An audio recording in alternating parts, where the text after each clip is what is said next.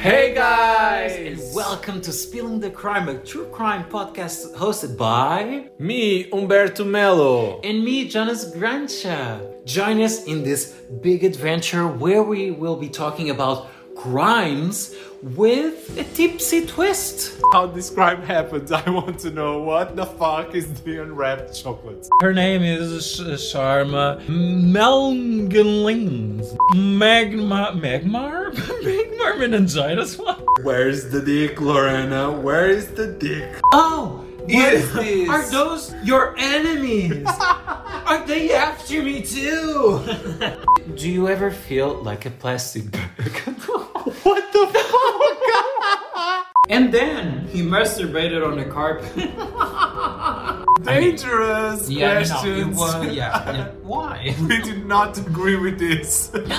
Carl said that. Don't copyright. Wait, what? Don't copyright us. Don't copyright it. Yes, please don't block us. So grab your glass, cause the spilling is about to begin.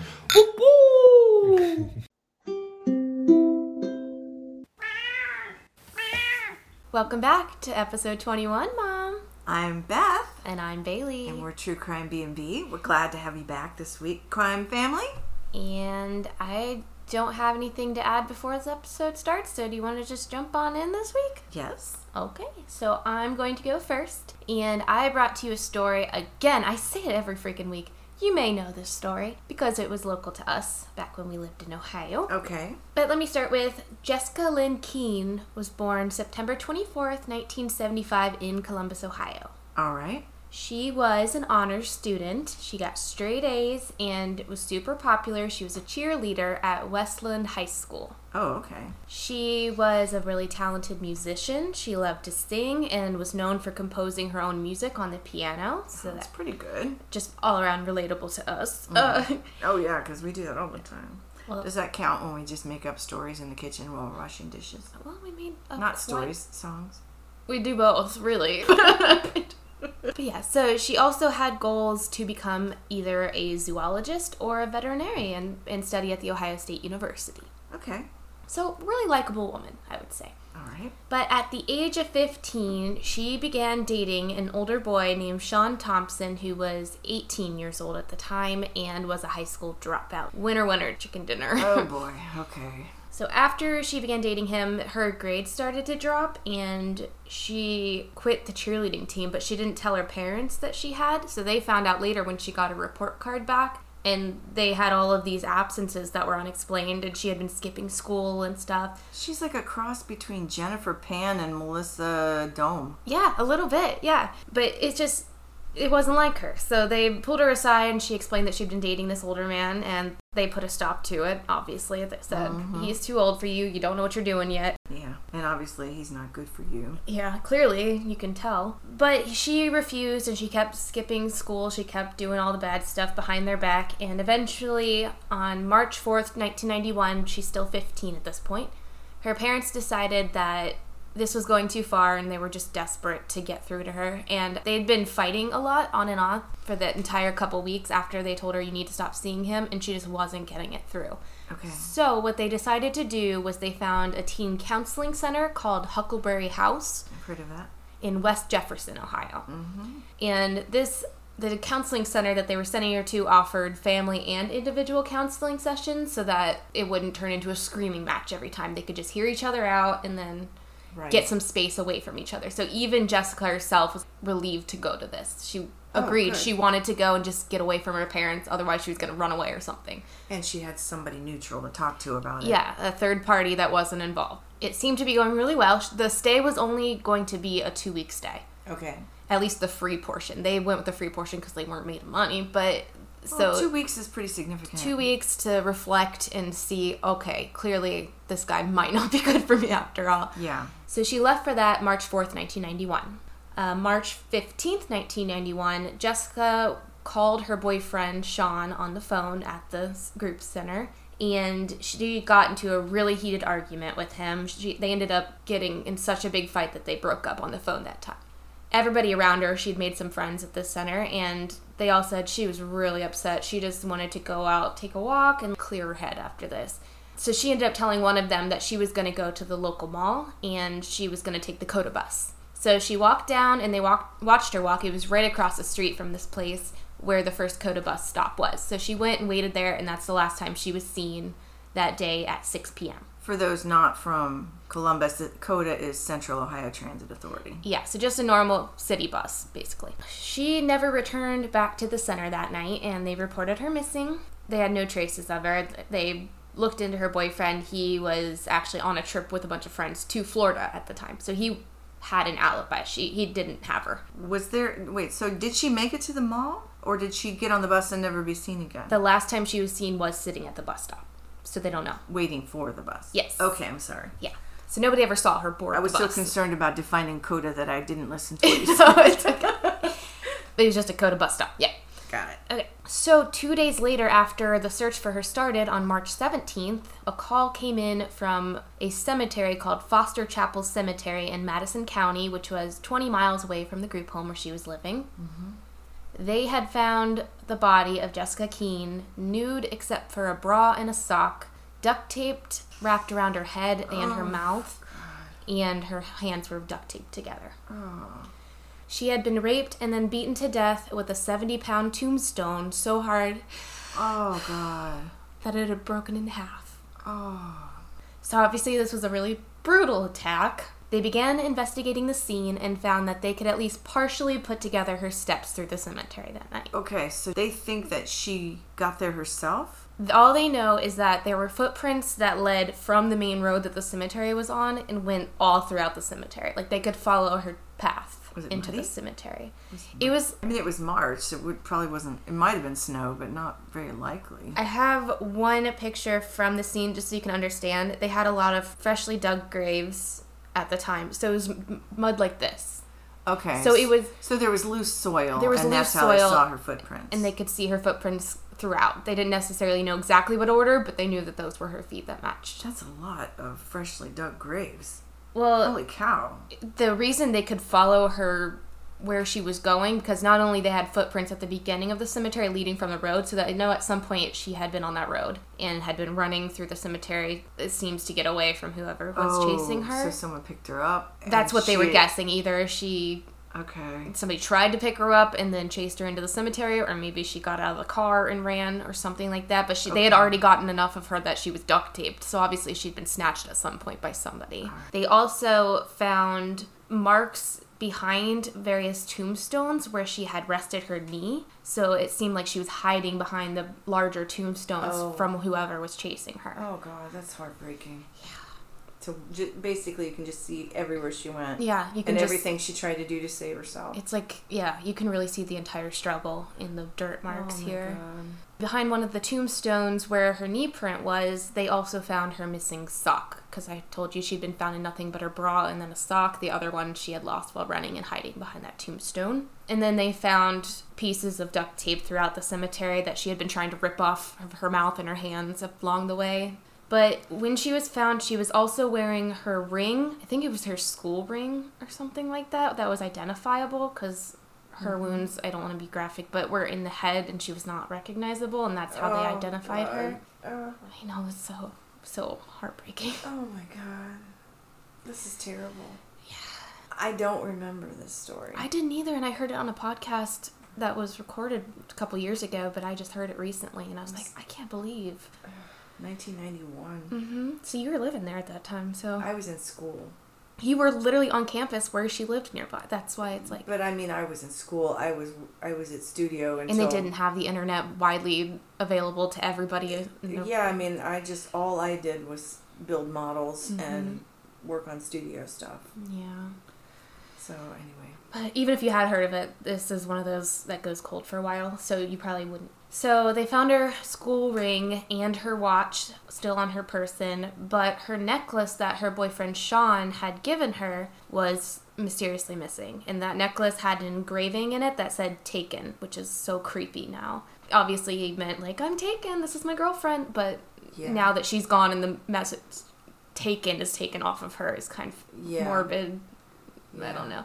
well, it's kind of like those T-shirts that insecure guys buy for their wives. Mhm. It's like I have a great big hunky husband and Yeah. he's got anger issues and he's got a big rifle. You know. Yeah. Come on.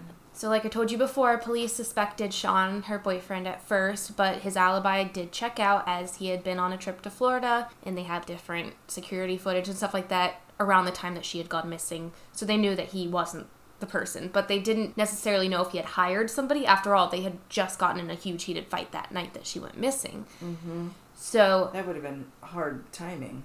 well, if he, I don't know, maybe she said something to him on the phone. Okay, I'm mad at you. I'm gonna go to the mall or something like that, and then told somebody where she could be found. I don't know, but it just wasn't a good look.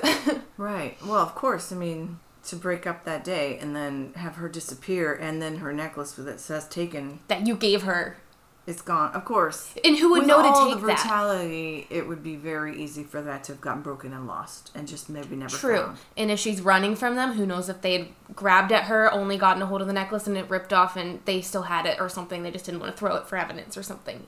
Yeah, so they eventually collected DNA from not only Sean, but all of his friends and close members that lived in the area too. They were very diligent to make sure none of your buddies came through and did this while you were gone, and none of it came back as a match. Okay. Because they had, like I said, she had been sexually assaulted, so they had the sperm on file. Okay. The case went cold for the next 17 years. Hmm. So in 2008, lab technicians decided to use new technology that had recently come out and submit the DNA found at the scene again to CODIS. And 17 years to the day that she was murdered, they got a match. Holy crap! And that- well, it was also it was also seventeen more years of people being arrested. We'll wait until you hear who it is and Oh Jesus! Christ. shit he got by with. Ugh. So, 17 years to the day that she was murdered, they got a match to a convicted felon by the name of Marvin Lee Smith Jr. At the time of Jessica's disappearance and murder, Marvin Smith was 34 and he was out on bond after the rape, kidnapping, and assault of two other women in Columbus in the Short North. Ugh. So he'd been arrested. Oh, the short for. North rapist. Mm. Is that that guy? I don't think that's him. I don't think it is. College campus area, so there's probably a lot of rapists in that area. yeah, but this was So, like I said, he had already been arrested for the two other rapes and kidnappings. He had attempted to murder them, but they had gotten away, both the other girls. good for them. And so he was arrested for it. They identified him and everything, and I think they connected him with DNA to those two. But while he was out on bond, this was the exact time period where Jessica had been murdered. And then he was finally taken back into custody after he was convicted of the two assaults in August of 1991. So they finally took him back in after he was convicted five months after Jessica's murder. Okay, so at the time he wasn't in the database yet because He he, hadn't been convicted. Yeah, he wasn't a convicted felon until five months after her murder. Okay. Smith ended up serving nine years in prison for those other two attacks until he was paroled in 2000. In 1996, a law was passed in Ohio that any convicted felons were required to submit a DNA sample, but the rollout took some time and it took many years, even after he was released in 2000, for them to come to him and make him give his sample over. Mm-hmm. And so that at that point in 2008, when they decided to run it again for Jessica's case, they finally had him in CODIS and could connect him to it. But now that they had a match, the police had the task of hunting him down because he no longer lived in Ohio at this point, 2008. okay. So they eventually located him living in Burlington, North Carolina, and they had him arrested for unlawful sexual contact with a minor, just I think to hold him till the investigators could get out there and then get him Right. taken back to Ohio. Right. And at this point, they didn't really have any proof. They had no DNA of him on the actual murder weapon or anything like that. They just knew that his sperm was found inside of her. Yeah. So either way, you at least raped a minor. Yeah.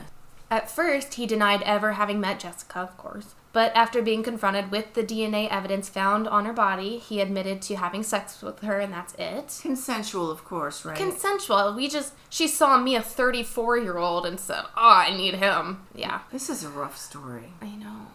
So finally, many hours of interrogations later, they finally got a confession from him, and they immediately went for the death penalty until Smith decided that it seemed like he was going to get the death penalty if they were to go with the jury and like he pled not guilty to it. So he decided to plead guilty instead in order to avoid a jury trial and went again for the three panel judge trial basically. That didn't work well. Who was that? Sam Sheppard. I think I can't remember. It just think it was recently happened. Mm-hmm. Or or Dale Johnston. It might have been Dale Johnston. Yeah. But either way, didn't go that well for him either. so he admitted to having kidnapped Jessica from the bus stop that day.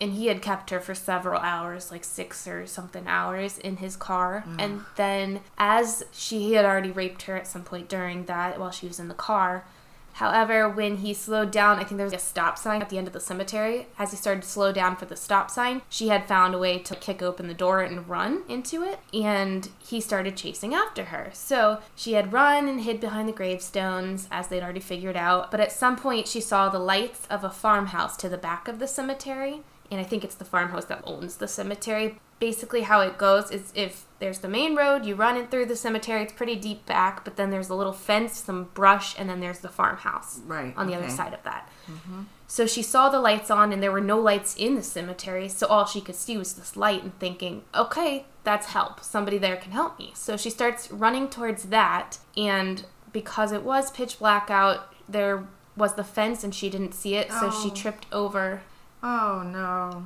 The fence post and could not get herself back up because her wrists were bound behind her behind her. Yeah. Oh, I thought they were in front of her. So she couldn't even defend herself at this point. She's just on the ground. and probably injured herself even just falling. Mm.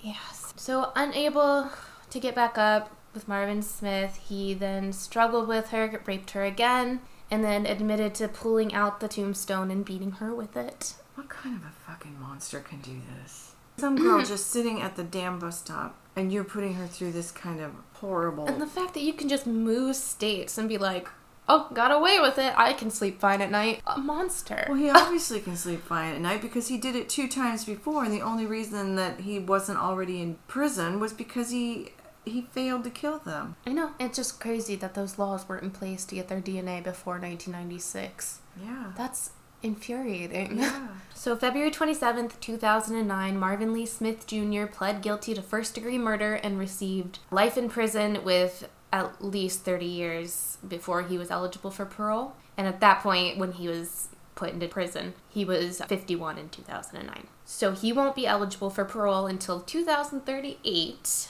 And he is serving in Lebanon Correctional Institution. In Foster Chapel Cemetery, they have since put up a memorial for Jessica in the exact spot where she was found by the fence. Wow. It is a cross that reads Jessica Lyn Keen, killed here March 17th, 1991. Aww. It's just That's the wrong person came across her on the wrong day, and that's just That's heartbreaking. Yeah. What a sad. And I feel bad because I feel like I've been going kind of light after all the shitty news lately, and now I'm just bringing out this horrible story out of nowhere. But it's like um, this is a murder podcast, so I'm sorry. But Wow. Yeah, that was that was rough. I hope your story is at least you know Well, mine involves some pretty brutal stuff too, but Okay. it does at least have an upward ending. all right. When Donna Ongsiako was 40 years old, she was living with her daughter Kirsten on a flower farm in Colts Neck, New Jersey. Mm-hmm. It was 2013 and they had a wonderful life. The two women had each other, the flower farm, an old farmhouse, and they were happy. Mm-hmm. Life was great. They were finishing up a fun 4th of July weekend with their family and their friends. The weather had been very hot. It, it was an East Coast heat wave, and on the evening of July 6th, all the windows were open because the old house didn't have central air conditioning. Donna had let her cat out for the night. She was winding down from the festivities. She was both exhausted and sleepy, and so she climbed into bed. Shortly after midnight on July 7th, Donna thought she heard her cat scratching at the screen door and went to let him into the house. She went down the stairs without turning on any lights, opened the door where she thought the cat was waiting to be let in. Just as she pulled the door open, she realized a young man was standing on the front porch. She was still groggy, but immediately tried to shut the door, but the stranger charged the door and began slashing at her with a knife.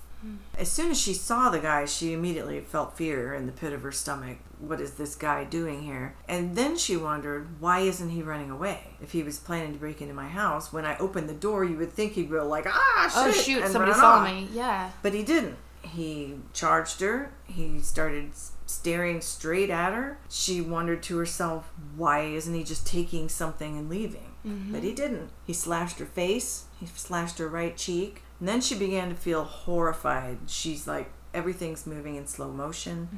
Then he slashed the left side of her neck three times. He stabbed the knife into her chest and then pulled it back out again. She tried to keep pressure on her wounds to keep from losing as much blood as she could keep in her body. She tried to back away from him, trying to get herself towards a wall so she could brace herself against the wall and keep from falling down. Felt like she would be more vulnerable if she fell, so she was trying to stay vertical. Sure. He walked towards her, holding the knife up menacingly. As he brought it close to her, she attempted to keep him from stabbing her again by grabbing the blade, but of course, this only resulted in Cutting her her cutting her hand open. Yeah. So now she's bleeding from her cheek, her neck, and her hand. She made it to the doorway of her bathroom as her legs gave out. I guess she was trying to get towels or something to staunch the bleeding. Yeah. Okay. And he just watched as she struggled to maintain her upright, but she fell over sideways and he just kept watching her. It was like a zombie, Like just staring at her as she's struggling to. creep. Yeah. And again, he could have just left. If he just left her there, there's a mm. good chance she's just going to bleed out. So just leave. You know, grab what you want and go. But he didn't. And what year did you say this was? This was 2013. Okay, so I guess maybe he didn't want her to get to a phone or something. Well, she had come from upstairs, so her phone was upstairs. Again, he could have just left, but he didn't. He came close to her again while she was on the floor and she was about to lose consciousness and jabbed at her with the knife like he was toying with her. Jab, jab, jab, jab. Mm. She wriggled around trying to avoid being stabbed, but he hit her face again. He stabbed at her abdomen, and when she moved to protect her organs, he stabbed her in the back of the neck. Now she could hear, taste, and smell her own blood pouring out of her. He walked to her kitchen table. She could still see him from where she was. For the first time, he spoke to her. He said he wanted her car keys and he wanted a lighter. She told him where to find these things in her purse.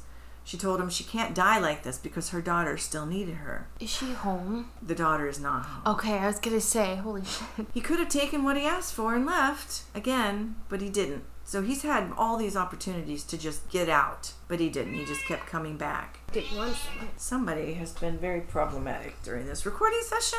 He walked back to her and stepped over her, telling her, You're dead, bitch. He plunged the knife into her chest one more time and then walked out the front door. Her biggest fear at this point was that her daughter would come home in the middle of this or afterwards and find her dead. Somehow, now remember, she's got a cut cheek, three slashes on her left neck, stab in the back of her neck, two stabs in her chest, terrible cut on her hand, and some little jabs from where he was toying with her. Somehow, Donna got upstairs to where her cell phone was and looked out the window. The guy was still outside, sitting in her car. He's still sitting out there. How long did it take her to get upstairs with all these wounds? And that asshole's still sitting outside in her car. I guess he's waiting to see if she calls the police or something. I don't know. Which seems like a dumb move if you're sitting in her car Yeah, and they show up and you're there. you would think. So she called 911, and when I was reading this, I was thinking of the episode you did with the girl who was calling 911 over and over and over, and they never sent Yeah, never seen anyone. anybody to come help. So she was being really careful to speak as slowly and clearly and as carefully as she could Mm-hmm. because she wanted to make sure that they understood her. She wanted to make sure that they would get there and save her before she died from multiple stab wounds and slashes. Eventually, she ended up with a collapsed lung on top of that. So I'm sure it was hard for her to catch her breath with all the wounds that she's got to her chest. Help came, got her to the hospital. Good, okay. She had to be placed in a medically induced coma and on a ventilator because she was in respiratory failure because of her collapsed lung. She had suffered massive blood loss. Surgeons performed seven hours of surgery to do an immediate sternotomy and left neck exploration to find all the damages and attempt to repair it. The three slashes to her left neck were sutured into one long trail and then combined into the sternotomy sutures. And now she's got a long scar from nearly her left ear all the way to the bottom of her sternum. What is that, like 14 inches or so? Yeah, easily. She had 37 stitches to sew her face and neck skin back together, 37 staples in her chest, 7 stitches in her hand, and her sternum is held together with wire. The back of her neck left her with nerve damage that causes a constant feeling of pins and needles in her left arm and numbness in all the fingers of her left hand. Doctors estimated that by the time Donna reached her cell phone upstairs, she had already lost 50% of her blood. Oh my god. By the time she stopped losing blood at the hospital, she had lost 75% of her blood. She said there is no reason that she should have survived this. I can't believe that's even possible. That's incredible. I don't know what the explanation is, but she did. She still suffers PTSD, sometimes still feels terrorized by flashbacks of the memory of what she experienced. She experiences debilitating anxiety and panic attacks very frequently. She has created an internal wall to keep people away emotionally and feels that she has now a diminished sense of excitement for life, of course. You know, how can you be excited about life when you're terrified all the time? She's always exhausted. She can't get a night of unbroken sleep. She felt so unsafe that she could never bring herself to return in the house that she had loved. She couldn't stand to be alone. She couldn't stand the dark. She couldn't go back to work for three months, and only then, sporadically, when she was up to it. Her finances spiraled out of control. Doctor appointments, physical therapy, psychological counseling, MRIs, drugs for many different needs.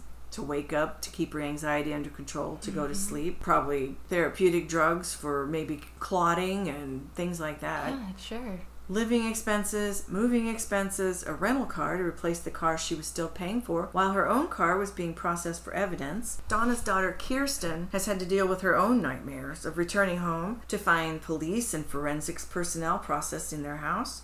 With pools of her mother's blood and signs of the fight that Donna had put up, trying to mm. save herself. Donna was already at the hospital at the time that Kirsten came back home, and she had no idea whether her mother was going to live or die. I can't imagine coming home and seeing that scene. That just sounds so brutal, and Yeah, it had you've got to think the worst. It had to have just been horrifying. and this also just hit her out of nowhere, too, without warning, because Donna wasn't obviously expecting an attack.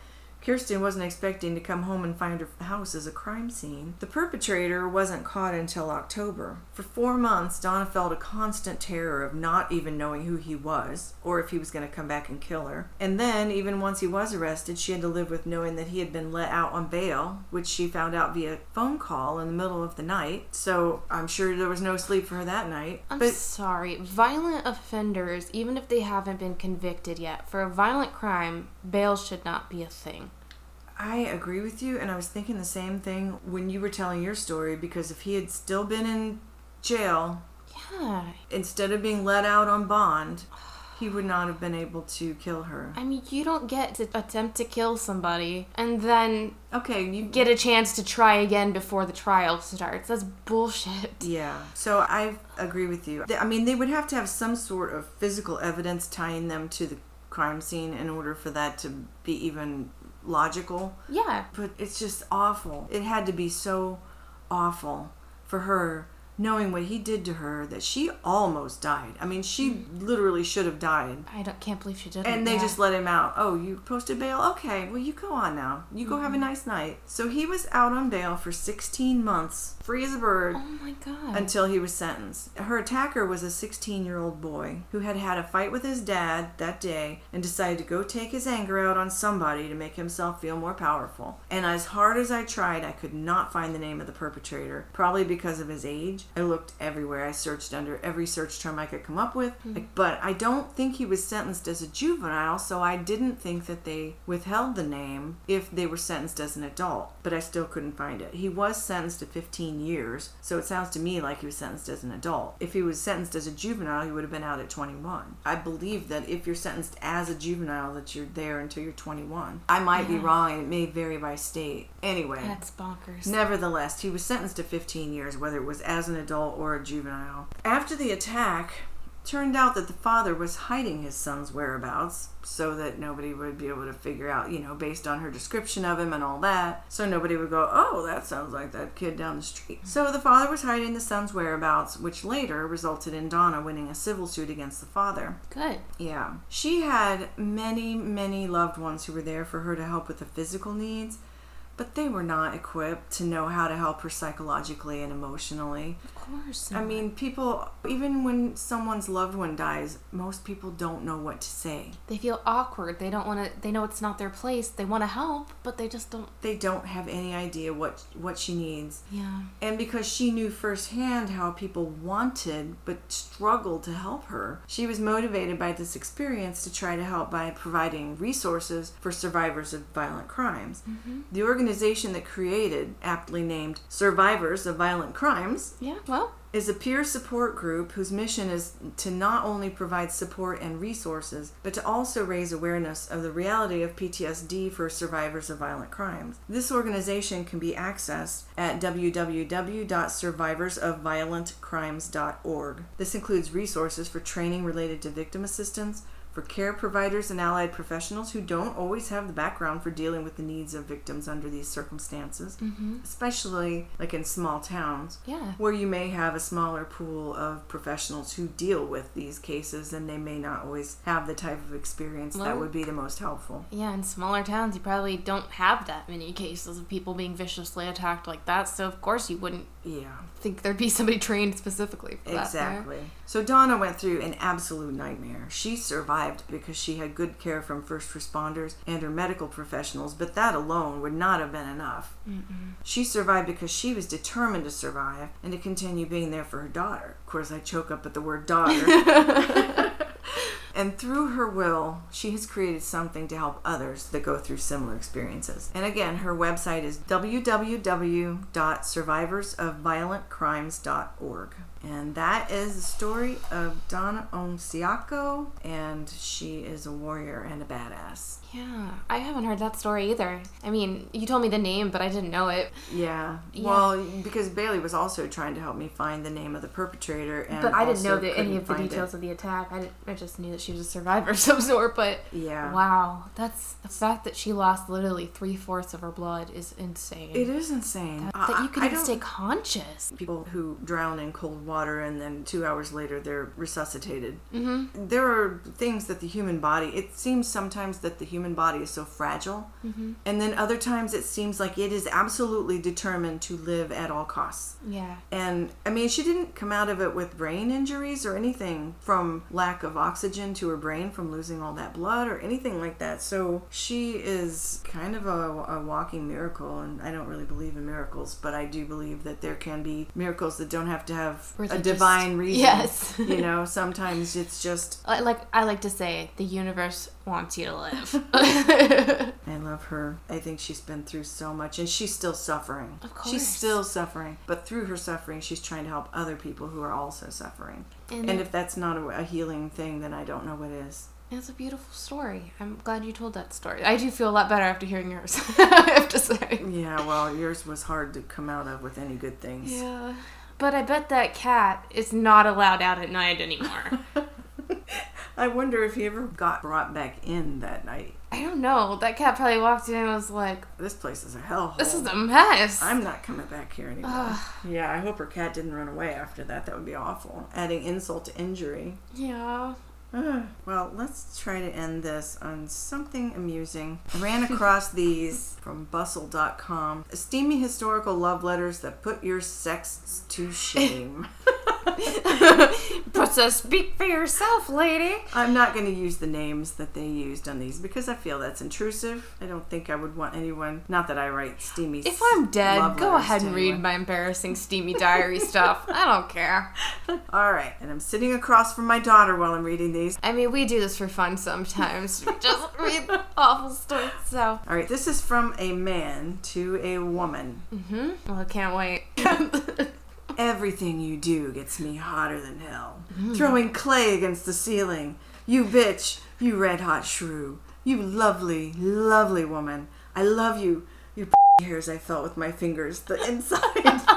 Wet. Hot. I felt with my fingers. You up against the refrigerator. You have such a wonderful refrigerator.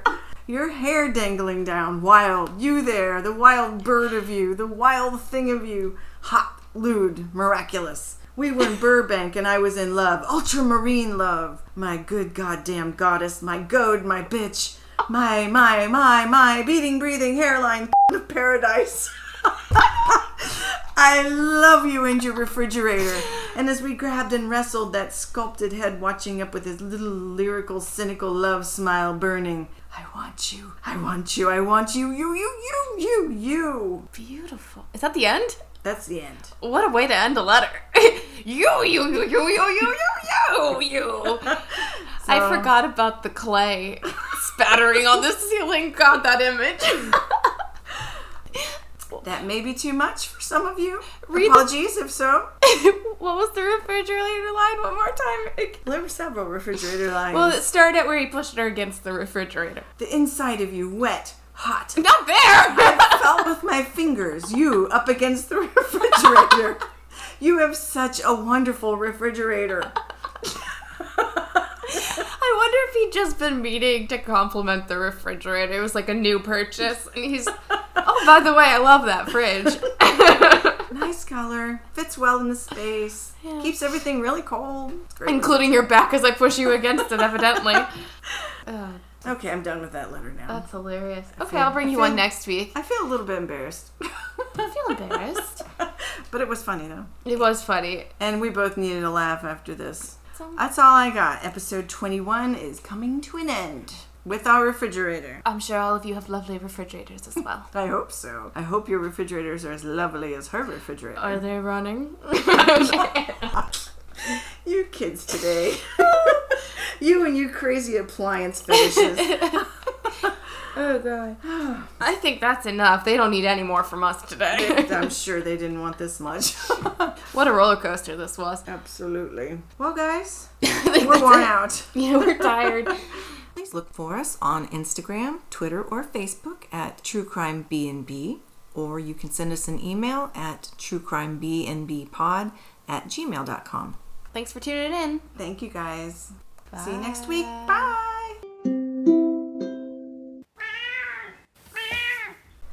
Right, here we are, episode 20. Oh, that's a lie. Episode 21. Plus one. Welcome back, episode 21. We're happy to see you guys this. We're happy to talk to you guys this week. I don't know. And this is Episode 21. all right. All right. Okay. Screaming goodness. Come here. She's like, this story is really sad. I can't pick you Here, you want to pick her up real fast and just can't get her. grab her by the scruff? I can't. She's too big. It'll rip her skin off. You can really hurt a kitty by picking a big cat up by her scruff. I'm not big. I'm skinny. Screw you. Oh gosh. Now I'm. Cr- Do you want to hold Puss down? no, I don't. Sorry, I got cat hair in my mouth. Okay. They laughed. They cried. They mostly cried. And so did we. So. yes. Meow. Mau.